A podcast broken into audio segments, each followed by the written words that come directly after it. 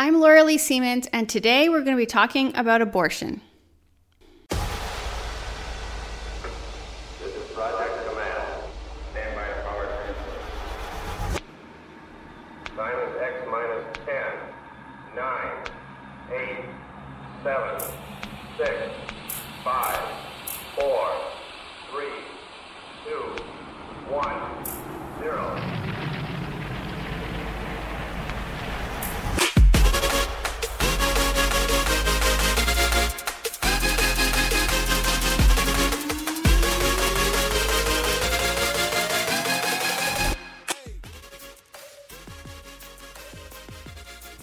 All right, last week I said that today we were going to be answering mailbag questions, but I'm going to end up holding that off for one more week. This week we're going to be talking about abortion.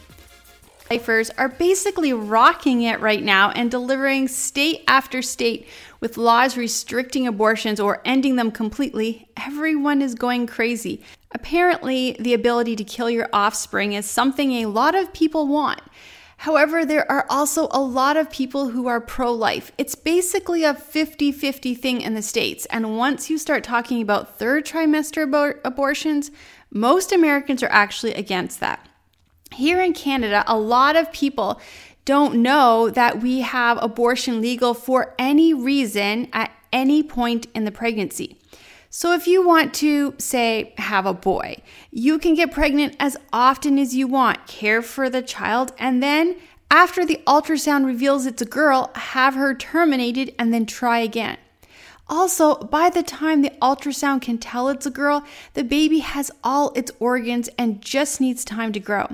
This, of course, would all be paid for by our tax dollars. And if you don't think sex-selective abortions are a thing, they are. Even the CBC has covered this as a perhaps problem that needs to be addressed. Now, one of the great things that I have seen lately is that a lot of closet pro-lifers are coming out and speaking. Even in Canada, I see a shift, maybe even an awakening in our churches. So today I'm going to break down all of the arguments for you. All right, there's four types of people in this debate. One, the pro-lifer who wants to speak for life, but isn't really sure how to do that. Two, the person who isn't sure where they stand, but wants to listen to the pro-life argument and truly wants to have a conversation. Three, the militant person who will not listen and comes into the conversation angry and fighting. And four, the pro-life person who is prepared and is ready to stand for life and truth. Hopefully by the end of this, you will feel like number four. If you're number two and you don't know where you stand, or if you are pro-abortion but you're willing to listen to the other side, let me just start by saying thank you. I always enjoy having conversations with people who disagree with me, but they're willing to truly listen to what I have to say with an open mind. This is really the only way we can move forward on this topic at all. So, I'm going to answer the questions that I get asked or the statements thrown at me when I tell people I'm pro-life. I'm going to start by recommending a book by Stephanie Gray, and I'm going to have that in the show notes, so please take a look. Next, I want to say, go to my website, lauraleesiemens.com, for lots of resources. Under video, you're going to find a series called The Abortion Debate that has lots of videos that answer different questions. Also on the website, under the link shop, you will see pro-life resources, so please check those out. All right, first we need to know how abortion became legal in Canada versus the States. I've done videos and podcasts on this topics already, and I'm going to put links to those in the description. But to sum it up, both the United States and Canada took this to the Supreme Court. However, in Canada, the law that was overturned was a law that said abortion was against the law, except in the case where the mother's health was at risk. The law stated that a woman had to have basically a panel of doctors say that her health was at risk. Now, there was no definition of mother's health. So some women were getting abortions because having a baby might make them feel sad. Other mothers could not get abortions. So the Supreme Court struck down the law and said the law needed to be rewritten. The law was rewritten to say the same thing except without needing to see these panels. The pro-abortion politicians would not vote for the bill because it was still saying abortion was illegal except in the case of the mother's health. But the pro-life politicians also didn't sign the bill because they thought that health was not defined. We would end up in the same place again. The bill did make it to the Senate, but it failed in the Senate. No one bothered to try again, so that left us with no law at all, making us one of the three countries that allows abortion at any stage of the pregnancy for any reason at all. North Korea, China, and Canada. Nice. So before we jump into the arguments that I hear, we need to know what abortion is. So I'm going to be playing a clip, and this is a pretty long clip, and I'm also going to be putting the description for it in the show notes so you can watch it again, watch it as a video if you want. But this is an actual abortion doctor describing how abortion works. So this isn't propaganda. You're listening to an abortion doctor. My name is Dr. Anthony Levitino. I'm a practicing obstetrician-gynecologist, and I performed over 1,200 abortions. First, I'm going to describe a first trimester medical abortion. This is a procedure in which the mother swallows pills in order to terminate her baby, and it is performed up to the 9th week of pregnancy. The procedure involves two steps. Step 1. At the abortion clinic or doctor's office, the woman takes pills which contain mifepristone, also called RU-486. RU-486 blocks the action of a hormone called progesterone. Progesterone is naturally produced in the mother's body to stabilize the lining of the uterus. When RU-486 blocks progesterone, the lining of the mother's uterus breaks down, cutting off blood and nourishment to the baby, who then dies inside the mother's womb. It is important to note that even after it has been taken, it is possible to reverse the effects of RU-486 and save the baby if progesterone is administered. The sooner, the better. Step 2. 24 to 48 hours after taking RU-486, the woman takes misoprostol, also called Cytotec, that is administered either orally or vaginally. RU-486 and misoprostol together cause severe cramping, contractions, and often heavy bleeding to force the dead baby out of the woman's uterus. The process can be very intense and painful, and the bleeding and contractions can last from a few hours to several days. While she could lose her baby anytime and anywhere during this process, the woman will often sit on a toilet as she prepares to expel the child, which she will then flush. She may even see her dead baby within the pregnancy sac. At 9 weeks, for example, the baby will be almost an inch long, and if she looks carefully, she might be able to count the fingers and toes. After she has disposed of her baby, the woman may have bleeding and spotting for several weeks. Bleeding lasts, on average, 9 to 16 days. 8% of women bleed more than 30 days, and 1% require hospitalization because of heavy bleeding. RU-486 is only FDA approved for the first 7 weeks of pregnancy. While RU-486 can be used off-label up to 9 weeks, the failure rate increases as the pregnancy progresses. At 7 weeks, it has a 5% failure rate. At 8 weeks, an 8% failure rate, and at 9 weeks, a 10% failure rate. If failure occurs, she will usually be offered a surgical abortion. For the mother, medical abortion often causes abdominal pain, nausea, vomiting, diarrhea, headache, and heavy bleeding. Maternal deaths have occurred, most frequently due to infection and undiagnosed ectopic pregnancy. First trimester surgical abortion called suction D&C, dilatation and curettage. This is the most frequently performed abortion and is used typically from 5 to 13 weeks of pregnancy. After administering anesthesia, the abortionist uses a speculum like this.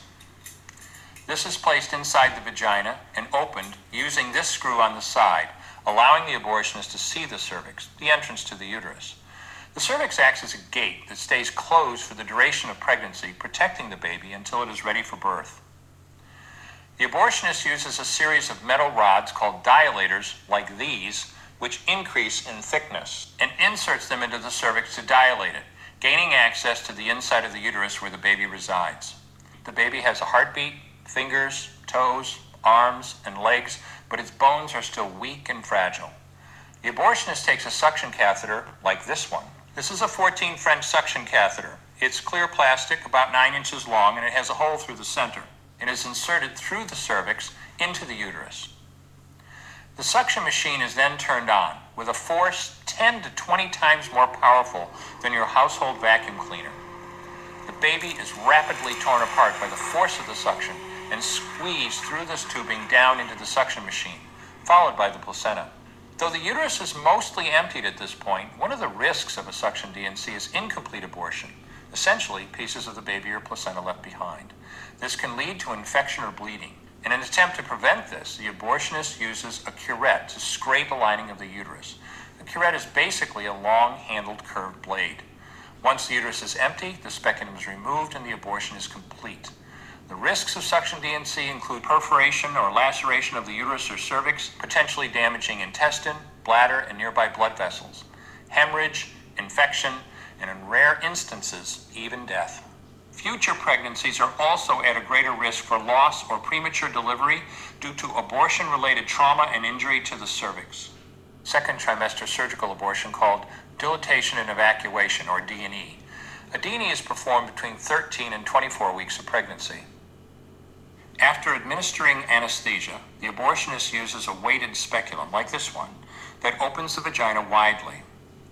Because second trimester babies are so large, this greater access facilitates a late-term abortion.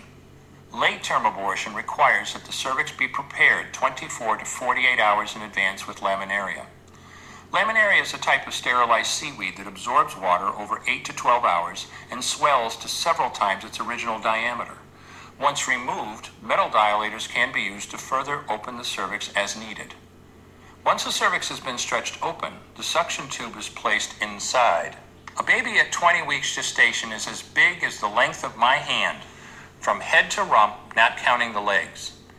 The suction machine is turned on, and pale yellow amniotic fluid surrounding the baby is suctioned out through the catheters. With babies this big, they don't fit through catheters this size. The baby's bones and skull are too strong to be torn apart by suction alone. This is a sofa clamp. A sofa clamp is made of stainless steel. It's about 13 inches long. The business end is about 2.5 inches long and a 1/2 inch wide, and there are rows of sharp teeth. This is a grasping instrument. When it gets a hold of something, it does not let go. The abortionist uses this clamp to grasp an arm or leg. Once he has a firm grip, the abortionist pulls hard in order to tear the limb from the baby's body.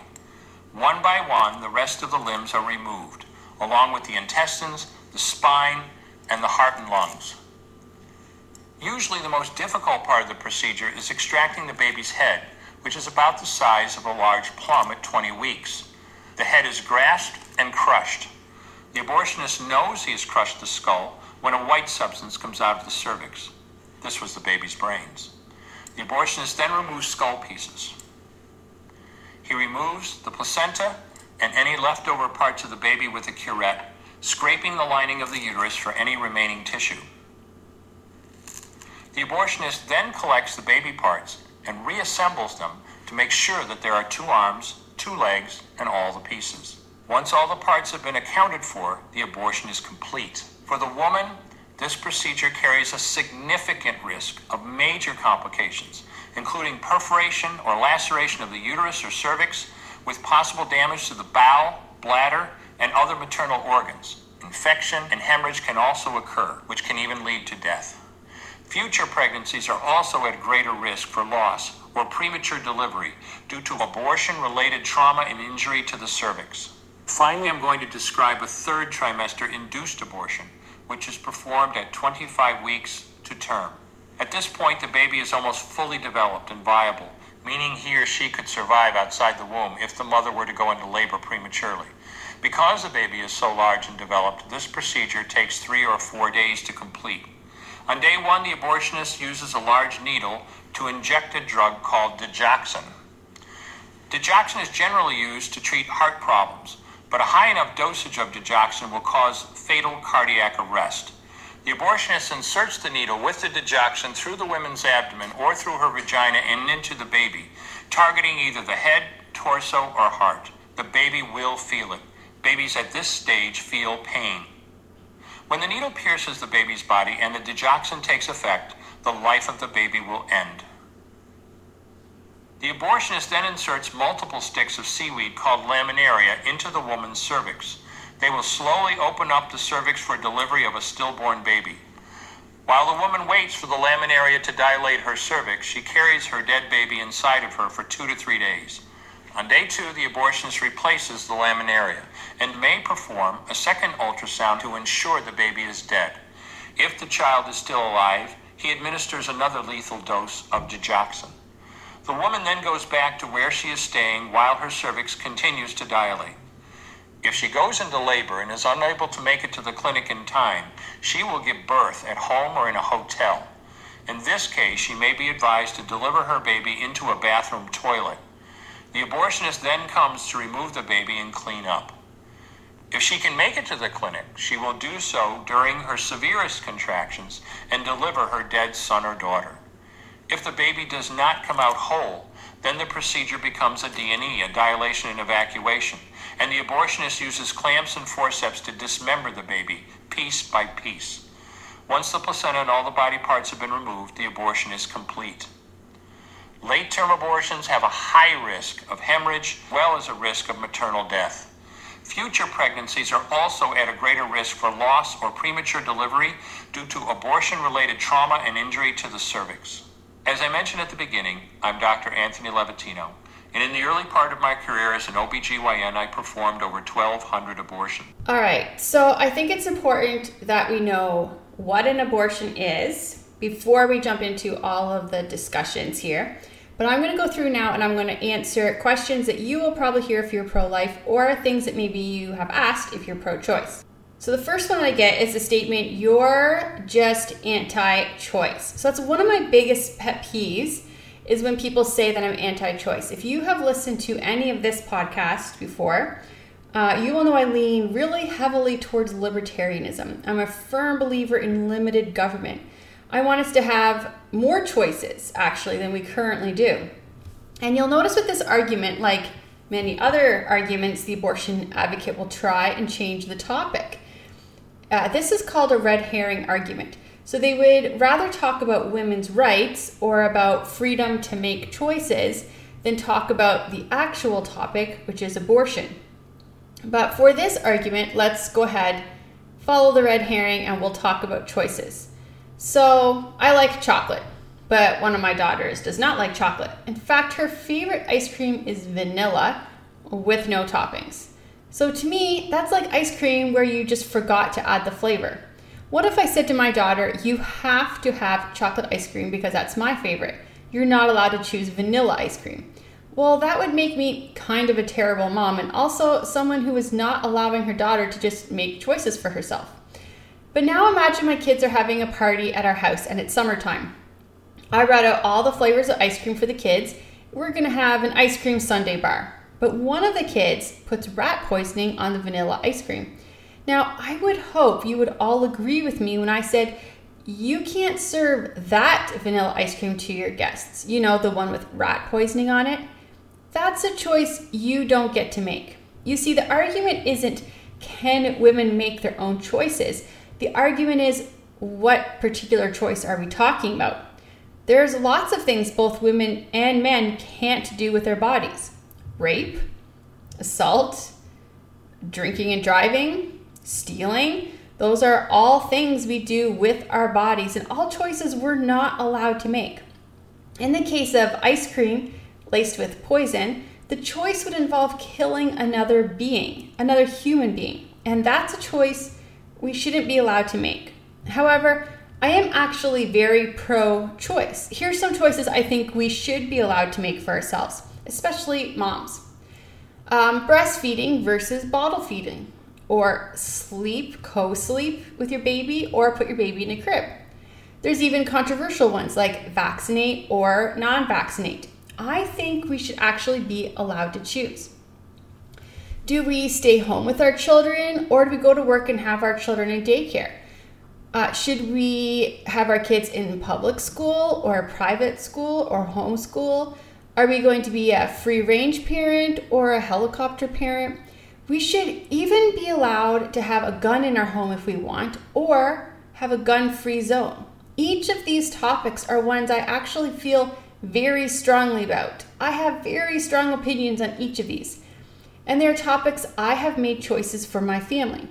However, I believe just as strongly that you should be allowed to make choices that are different from me, even if I believe that is a wrong choice. However, I draw the line at killing another human being. That's a choice I don't think you should legally be allowed to do. So I'm not anti-choice. In fact, I'm probably more pro-choice than most people who support abortion. I'm just anti the choice of killing tiny humans. All right, the next one. It's just a fetus. This really is the main argument. Who or what are we killing during an abortion? So what people will say is, it's just a fetus. Well, the question is, a fetus what? You see, you can have a fetus elephant, a fetus dog, a fetus cat, a fetus dolphin, or a fetus human. Now, an elephant, dog, cat, dolphin, human, these are all different species, but they are all still fetuses. You see, a fetus is not a species, it's a stage of development. Just for a minute, think about your grandma. Picture her in your mind. Now, would we say that's not a human, that's an elderly? Obviously not, but your grandma was once a young adult, and before that she was a teenager, before that she was a child, before that she was a baby, and before that she was a fetus. So the question we have to answer is not, is it a fetus or a human, because it's both. The question we have to answer is it a human life? Now imagine for a second your job is crushing cars. You get to pull the lever and watch as vehicles are crushed with just a little block of metal. It looks like actually a pretty fun job. Now, if someone came to you and said there might be a human alive inside one of those cars, maybe, we're not sure. But you say, well, if you're not sure if there's a human in the car, then we can go ahead and crush it. I hope you wouldn't say that. If there's even a question about whether or not an abortion is killing a human being that is alive and well, shouldn't we take the time to answer that question? Because if it is a human being that is alive and well, and we are killing it, we're doing that 100,000 times a year just in Canada, 400 million times worldwide, 300 times a day. This is murder on a mass scale. So this question has to be answered. So let's look at the definition, human life. Well, human, hopefully we all understand that two humans make another human. We could agree on that, right? Science still says that, right? So if a human is pregnant, it's a human inside. So the next question is life. An organismic state characterized by the capacity of growth, reaction to stimuli, and reproduction. So a human that is growing, reacting to its surroundings, and will be capable of reproduction is a human life. So when does this human life begin? Well, people actually used to believe in something called spontaneous generation. Then the law of biogenesis proved that wrong. What does that mean? It means people used to believe that flies just poofed into existence. But then science proved that life produces other life. So when did your life begin? Well, there's three options: before fertilization, at fertilization, or after fertilization. So let's look at before fertilization. Is an egg capable of growing, reacting to stimuli, or reproducing? Nope. Doesn't matter how long you leave an egg, it will not grow and it will not be able to reproduce itself. What about sperm? Nope, it also cannot all on its own grow or reproduce itself. So life can't begin before fertilization. Let's look at after fertilization. You're listening to this podcast now. Did you just poof into existence? No, science has proved that's not true. So you were once a child, and before that you were a baby, before that you were a fetus, before that you were an embryo, before that you were a zygote. At no point did you poof into existence. At each of these stages you were growing, reacting to stimuli, and without adding anything you eventually became capable of reproducing. At no point in any of these stages did life suddenly begin. So life can't begin after fertilization, and that means that life can only begin at fertilization. And when you were a tiny zygote, your DNA was present, your very own specific one-of-a-kind DNA, your blueprint of who you are. You are good at sports, or are you maybe a klutz? Are you a math genius? What color are your eyes, your hair? How tall are you? All of this is your DNA, and it didn't exist before fertilization, it happened at fertilization. And if it is a human life with its own separate DNA, then should we not, at the very least, discuss the ethics of killing it? The next question I have is that it's not a person. So this argument I hear, and even though the fetus is human, it's not a person, and this is actually true. In Canada, a fetus is not a person. That is because human is a scientific term and person is a legal term. Let's look at some other times in history when the government decided that some humans were not persons. In 1858, the Virginia Supreme Court ruled that in the eyes of the law, a slave is not a person. This is the Dred Scott decision. The Supreme Court said that Dred Scott, a human man standing before the court, asking for the rights to be given to all persons, was not a person. Women were also not legally persons until 1929. Every woman was a human being, but not a person. In September of 1936, in Germany, the Jews lost the legal right to personhood. That means that every single thing Hitler did to the Jews was actually legal in Germany before he did it. The Jews in Germany were scientifically human, but not legally person. And here in Canada, a fetus, while scientifically human, is not a person. History has shown us that society is wrong when we don't give all humans the legal protection of personhood, and it's time for us to catch up with science. The next one is I want safe, legal, and rare abortions. So sometimes I hear this from people who are against abortion. They're against the idea of abortion, but they still say they agree that it needs to be legal, but they just want it to be safe, legal, and rare. So we're going to break that down. First, safe. Listen, there's no such thing as a safe abortion. Every successful abortion ends with a dead human being. So the idea of a safe abortion is a myth. But I know what they're referring to. The idea that women who can't get an abortion at a registered clinic will go to a back alley and get an abortion there. So just to be clear, no one was actually going into a back alley and getting an abortion. Hopefully you don't believe that was a literal thing, because it's not. It never was. There was abortion clinics that were being run underground. I mean, not literally underground, I mean secretly. So what happened when abortion stopped being illegal? The exact same doctors continued to do abortions in the exact same offices. Just now the abortion was covered under our health care.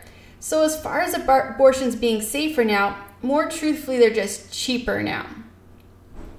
This same argument could be used today with female genital mutilation, which there are back alley female genital mutilation clinics taking place in Canada and in the United States. Once again, not literally in a back alley, they're being held in doctors' clinics, but they are secret clinics and they're more underground clinics. Does that mean that since it's happening already in Canada, we should make female genital mutilation legal so that it will be safer? And if we did do that, what would happen? The exact same clinics who are doing it now would still do it. They would just be allowed to advertise. So look, safe, not a thing. Legal, no, actually I don't want it to be legal. That's literally what I'm fighting against. All right, third, rare. Well, why exactly do you want abortions to be rare? It's either just a clump of cells and no different than getting your tonsils out, or it's killing a human being. If it's just a clump of cells, then why do you care? Why does it need to be rare? What difference does it make? Who cares how many clumps of cells people remove from their body? But if it's killing an innocent human being, then we don't want it to be rare, we want it to be non-existent. So the next time someone says they want an abortion to be safe, legal, and rare, ask them, safe for who? And why do you want them to be rare? Another argument I hear sometimes is sometimes it's the morally right thing to do. And when I talk to pro-choice advocates, sometimes I hear the argument that abortion is in some circumstances the morally right thing to do. There are two circumstances that come up with this argument, poverty and disability. Let's break these down. Poverty. Well, this is kind of personal for me. My birth mom was a single mom when she found out she was pregnant with me. She was no longer in a relationship with my birth dad. She was exactly the women people talk about when they give this example. So killing me would be the morally right choice. In fact, people did tell her that, but here I am doing perfectly fine. Imagine there's a couple, happily married, both working, young, and on a career path. The woman finds out she's pregnant and she's excited. It's the perfect story. Then 6 months after the baby is born, her husband is killed in a tragic accident. The woman is unable to pay the mortgage payments and she loses her home. She needs her job, and her career path is unsustainable now with a baby. So it's not so perfect anymore. Would it be the morally right thing to do to kill a 6-month-old? Here's the question we need to answer. Is our financial situation a good measurement of our personhood rights? There's lots of cities in North America with a homeless problem. What if we solved our homeless problem by killing all the homeless people? Hopefully you're saying that would not be the morally right choice. In a crisis situation, we want to remove the crisis. We don't want to remove the person who's in the crisis. Killing a human being because they're going to be born into poverty is definitely not the morally right choice. The second situation is when it becomes clear the child is going to have a disability. This also kind of hits me personally. My mother was told my brother would be severely disabled and would have to be cared for his whole life. My mother was also told she would not survive the pregnancy. We're going to cover the health of the mother later on today. My mother is still living, and my brother is an engineer. I also had a similar circumstance with my youngest daughter. It looked as if she might have disabilities if she survived the pregnancy. However, she was born on time and is now a competitive gymnast. I'm very aware this is not the outcome of every crisis pregnancy, but it is very interesting how many people have similar stories to this. I know people who have not had the happy ending. Moms who found out their child would not live more than a few minutes after birth. And after spending 9 months pregnant, going through birth, and then losing your child after only spending a few minutes cuddling with them, this is the most heartbreaking situation. But what those moms will tell you is that they still grieve that child, years after losing them. That little baby was a person, and as a person had the right to live as long as possible. I know people who have considered themselves pro-life, and then faced with this situation, they thought about getting an abortion, and I get that because I'm a mom. The thought of my children hurting or being in pain is the worst thought in the world. It's a nightmare that keeps all moms up at night. Every mom gets that. However, should our abilities be the measurement of our personhood? If you found out there was a gunman who's going to go into a school and was going to shoot up only the special ed classroom, would you stop that gunman? Why? Do the children in that special ed classroom have personhood rights? A piece of history many of us are not aware of takes place during the Nazi rule in Germany. Anyone with disabilities was sent to special boarding schools by the government. People were unaware that their loved ones were not being cared for by the government, but were being used for scientific research and then killed. This is horrifying. Just because someone has a disability does not mean they lose their human rights. Today in Iceland, there are no people with Down syndrome. And this is not because they found a cure for Down syndrome, it's because they've killed all the people with Down syndrome. They just killed all of them before they were born. This is a very dangerous way of thinking. No, actually, it's not morally right to kill a human being because that human being has a disability. It was not morally right when the Nazis did it, and it was not morally right when Iceland did it. So no, killing a human being because they're poor, not okay. And killing a human being because they're disabled, not okay. The measurement of our personhood rights cannot be dependent on our financial situation or our abilities. Our personhood rights must depend on only one thing. Are you a human being? Every human being has human rights and should have legal personhood rights. All right, the next question I get is, what about the mother's health? Now, with this topic, even most pro-life people will answer and they'll say they're okay with abortion if the mother's health is at risk. Even Ben Shapiro, who's one of the strongest advocates against abortion, has this stance. So first, let's start by defining what we mean by mother's health. So I'm not talking about mental health. I'm not talking about the mother might feel sad or be stressed by the pregnancy. I'm talking the mother might die or be severely disabled. And there are actually situations like this that happen frequently. There are times when the mother might not survive if she continues with the pregnancy. And in this situation, the pregnancy needs to end. But that doesn't mean you have to have an abortion. Now, this confuses people because when we say end the pregnancy, that's usually a polite way of saying abortion. Now, think back to the beginning of this podcast when we talked about the different ways abortion happens. Pretty horrific. None of those are necessary. If a pregnancy needs to end, the baby should be delivered alive, and then everything should be done to keep the baby alive. The youngest so far to survive outside the womb is a 21-week-old fetus. So any fetus, 19 weeks and up, should be tried to save. If the fetus is clearly too young to survive, it should be wrapped in a warm blanket and allowed to pass comfortably while being held and treated respectfully. Look, it's not like the doctor waves a magic wand over the mother and the pregnancy ends. The baby has to be delivered either way. So as far as the mother's health, having the baby come out in one piece seems safer. There's also no reason to kill the baby before delivering it. Now, I have friends who have had to deliver early because of serious medical problems. And in every one of those cases, the babies were born alive and attempts were made to save them.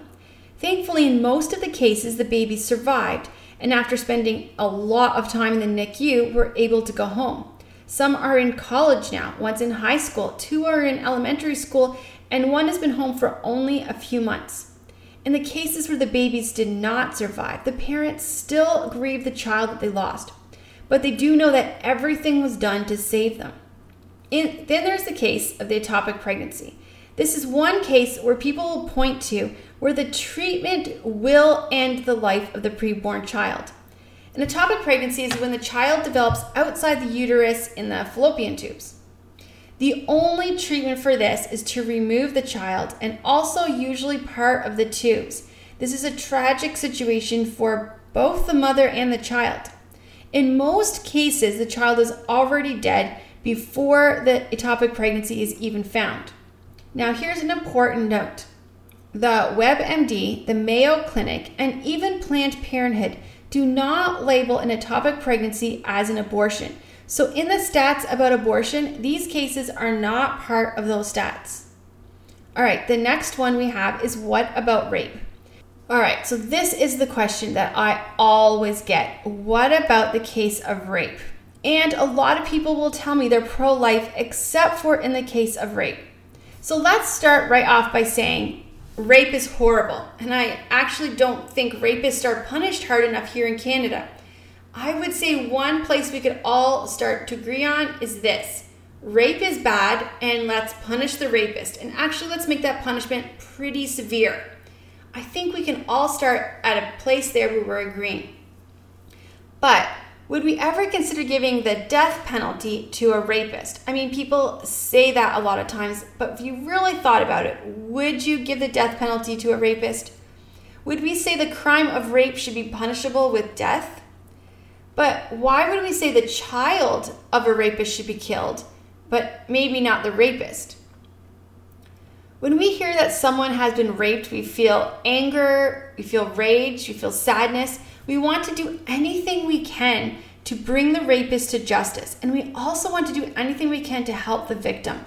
We wish we could just take the pain away. When we hear that someone got pregnant through rape, we feel even more. We wish we could do something to take the pain away. The question is, would killing the child actually take the pain away? And would killing the child be the morally right thing to do?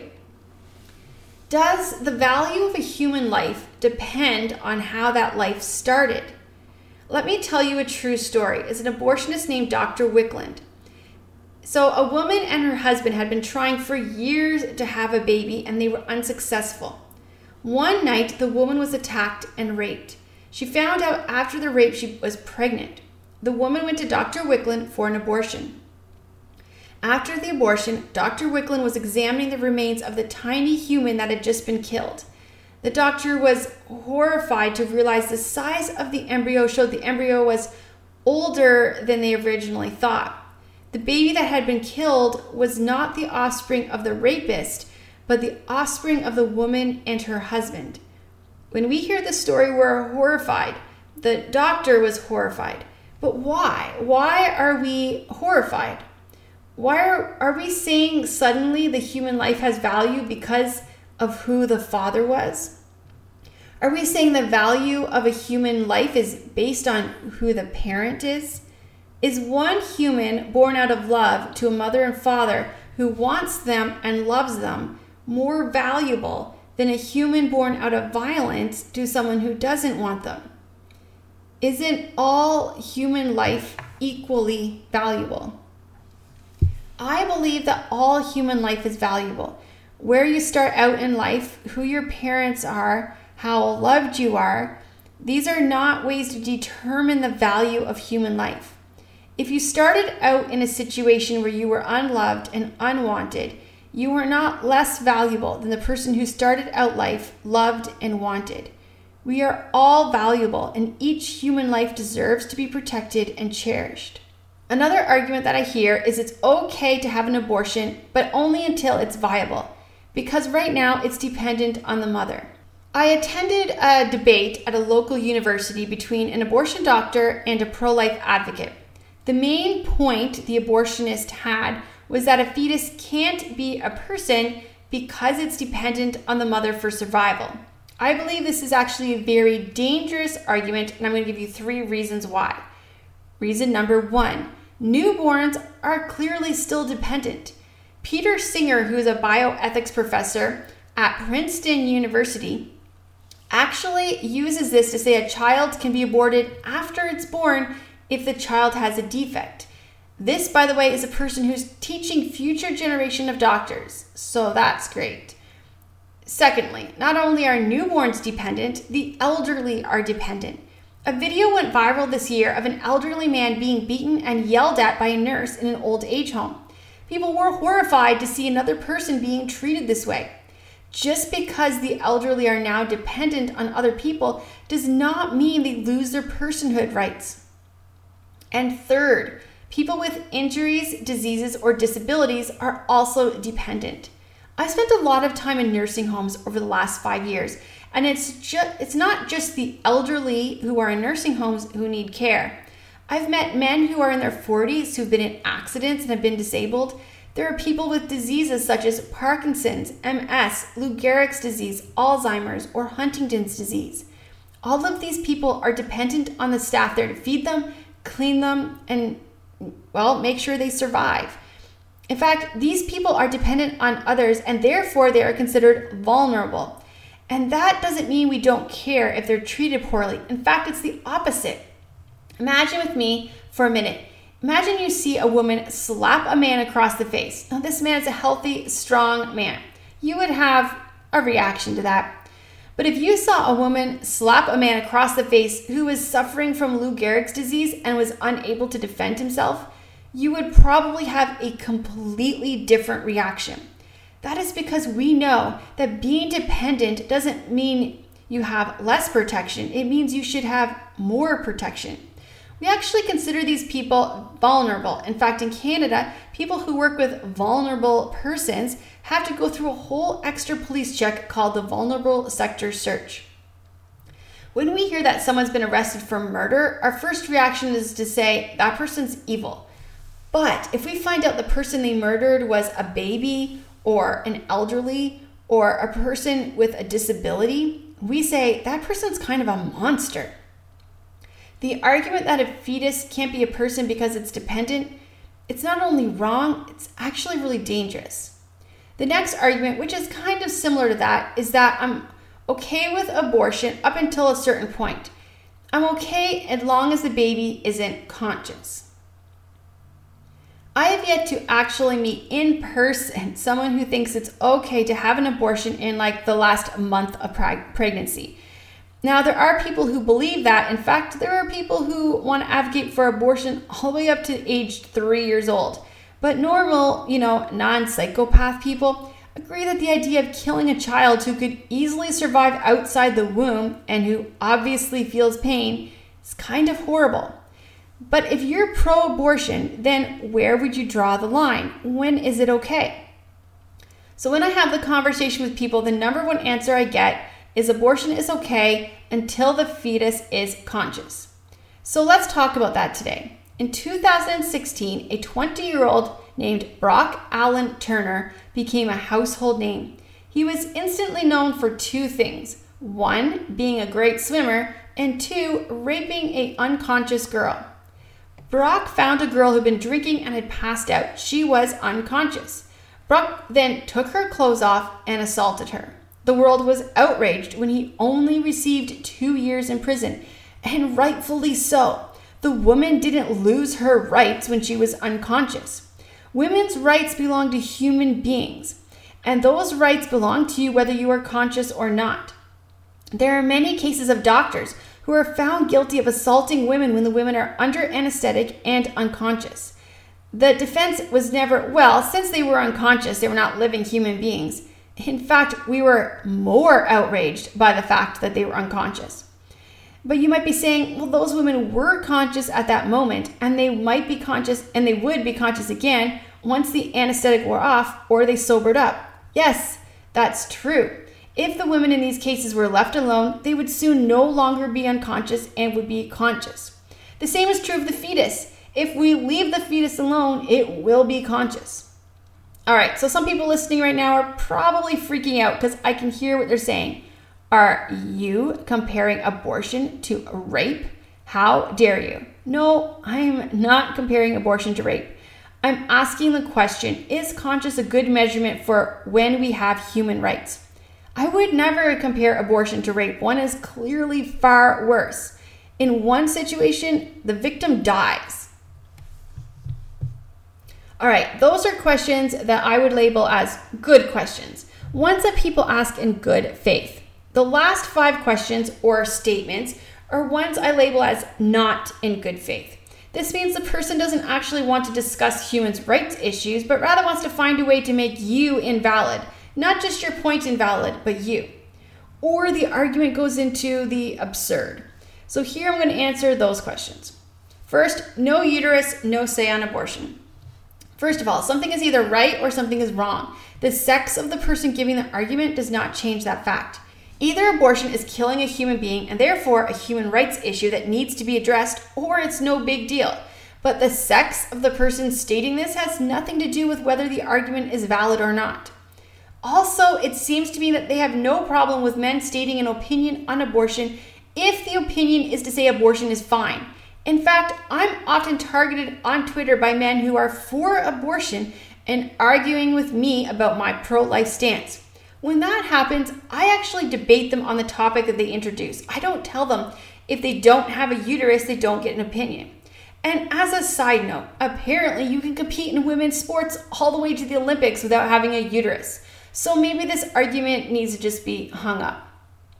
The next one, you don't care about the baby after it's born. You're not pro-life, you're pro-birth. First of all, let's address the obvious bad faith in this argument. No one who actually knows me would claim this, but people who know nothing about me, have never met me, and know only that I'm pro-life have assumed that I don't do anything to help people. If you're using this argument, just stop. Stop yourself and ask if you've even met the person you're speaking to. Personally, I've adopted 2 children. I have run clubs for foster and adoptive families. I've worked at camps for foster and adoptive families. I've also worked at camps for at-risk kids. I have run free sports camps in low-income housing, and I've run free homework clubs in low-income housing. I've made meals for refugees who are new to Canada. I've taken care of children so their parents could take cooking classes at a community center in the middle of low-income housing, and our family donates at least 10% of our income to charity. We've also opened our home to kids who need places to live. But even if I had not done any of that, the argument is still invalid. Imagine if the government decided it was going to take care of the homeless problem by killing all the homeless people. Would it be fair to say you can't complain about this unless you're willing to let all the homeless people live in your house? No, you can actually be against killing homeless people and at the exact same time not invite them to live in your home. It's just a non-argument. The next one I have is you can't force your religion on me. This is another bad faith argument, and I say it's bad faith argument because I never use the Bible or Christianity as a reason to be against abortion. So when people say this to me, it's because they see other things I have posted and they know that I'm a Christian. What they're really saying is, since you're a Christian, you can't have a say on this topic. But I will answer this question and pretend it was given in good faith. Let me be crystal clear. I have no intentions of forcing my religion on anyone. First of all, Christianity can't be forced on people. It's not really how it works. Next, history and also present-day Middle East shows that when you force any religion on people, two things happen. The people become less free and the religion becomes corrupt. It's basically not good for anyone. There are some things that are clearly sin according to the Bible. Sex outside of marriage, sin. However, if the government wanted to make a law saying sex outside of marriage is illegal, I would march in the streets with everyone else protesting against that. The Bible also tells women to dress modestly, but if the government tried to tell me what to wear or what not to wear, yeah, that's not going to turn out well. But there are other things that are sin according to the Bible, and also our government has laws about it. One of those things is stealing. If I caught someone shoplifting and told them to stop, no one would say, hey, you can't force your religion on me. Or if I saw someone killing their neighbor and I called 911, the operator's not going to say, listen, lady, you can't force your religion on people. That's because some things that Christianity teaches are concepts that Christians try to live by. And other things Christianity teaches, our society has seen as a good way to govern society. So, no, I'm not trying to force my religion on you. I am, however, going to try and stop you from killing tiny human beings. The next one we have is the violinist argument. Now we're into absurd arguments. So if someone is using this argument, they have no intentions of finding the truth. They just want to argue. Still, here's my answer to that argument. First, here is the argument.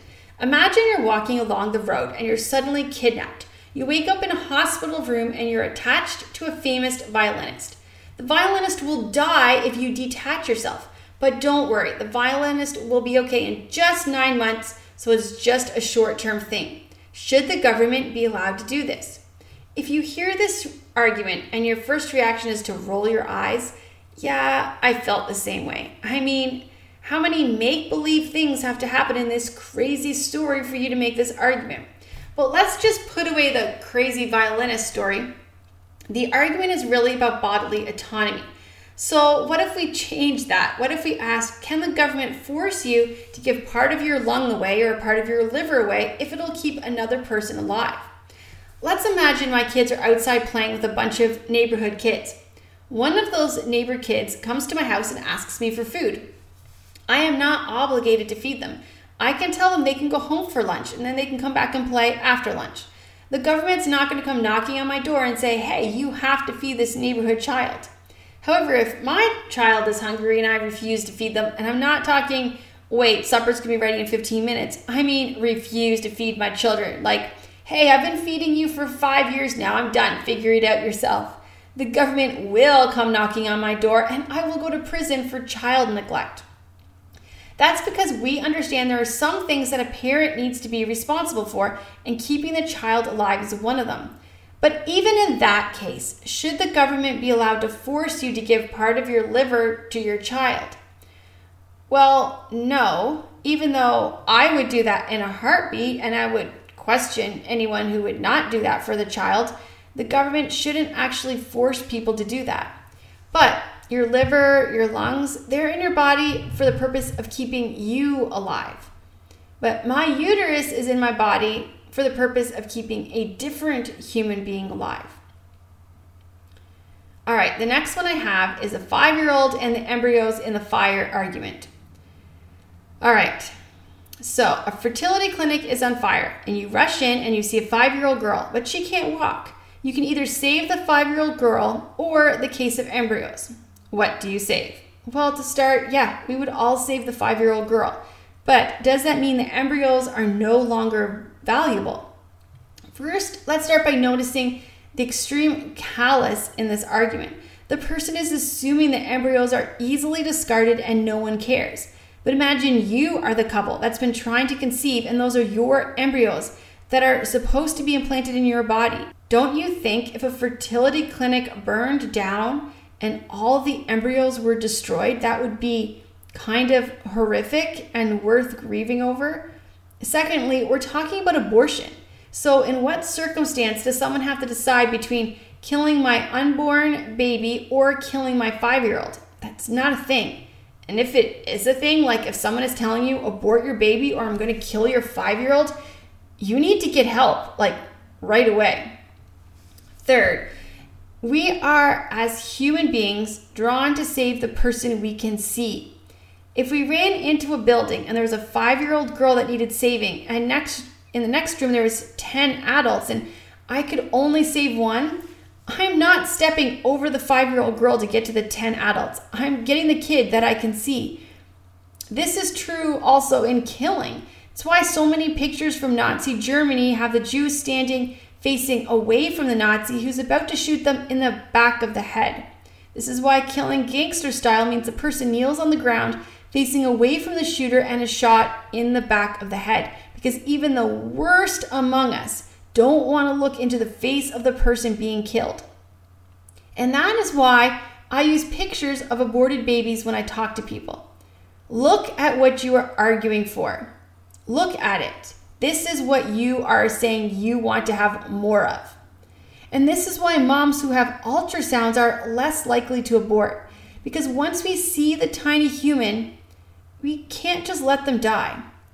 Just like the little girl in the burning fertility clinic, we're going to do what we can to save them. Those are the arguments that I get most often when people find out that I'm pro-life. And like I said, you can go to my website, lauraleesiemens.com, click on videos, and then click on the abortion debate, and you will see all of these arguments placed in individual videos. It is time. It's actually, God has given us this great opportunity right now where people want to talk about abortion. It's not a taboo subject anymore. In fact, I don't even have to bring the topic up to other people because people right now are bringing the topic up to me. Sometimes assuming because I'm a woman, I'm going to be pro-choice. But we have to be prepared for these arguments. It's time for us to stand up for life. American pro-lifers are doing an amazing job. Here in Canada, we need to wake up and we need to step it up. We need to stand for life. 100,000 a year are being murdered. What are we going to do about it? I'm going to be back next week. In the meantime, for more podcasts, videos, and blogs, check out lauraleesiemens.com.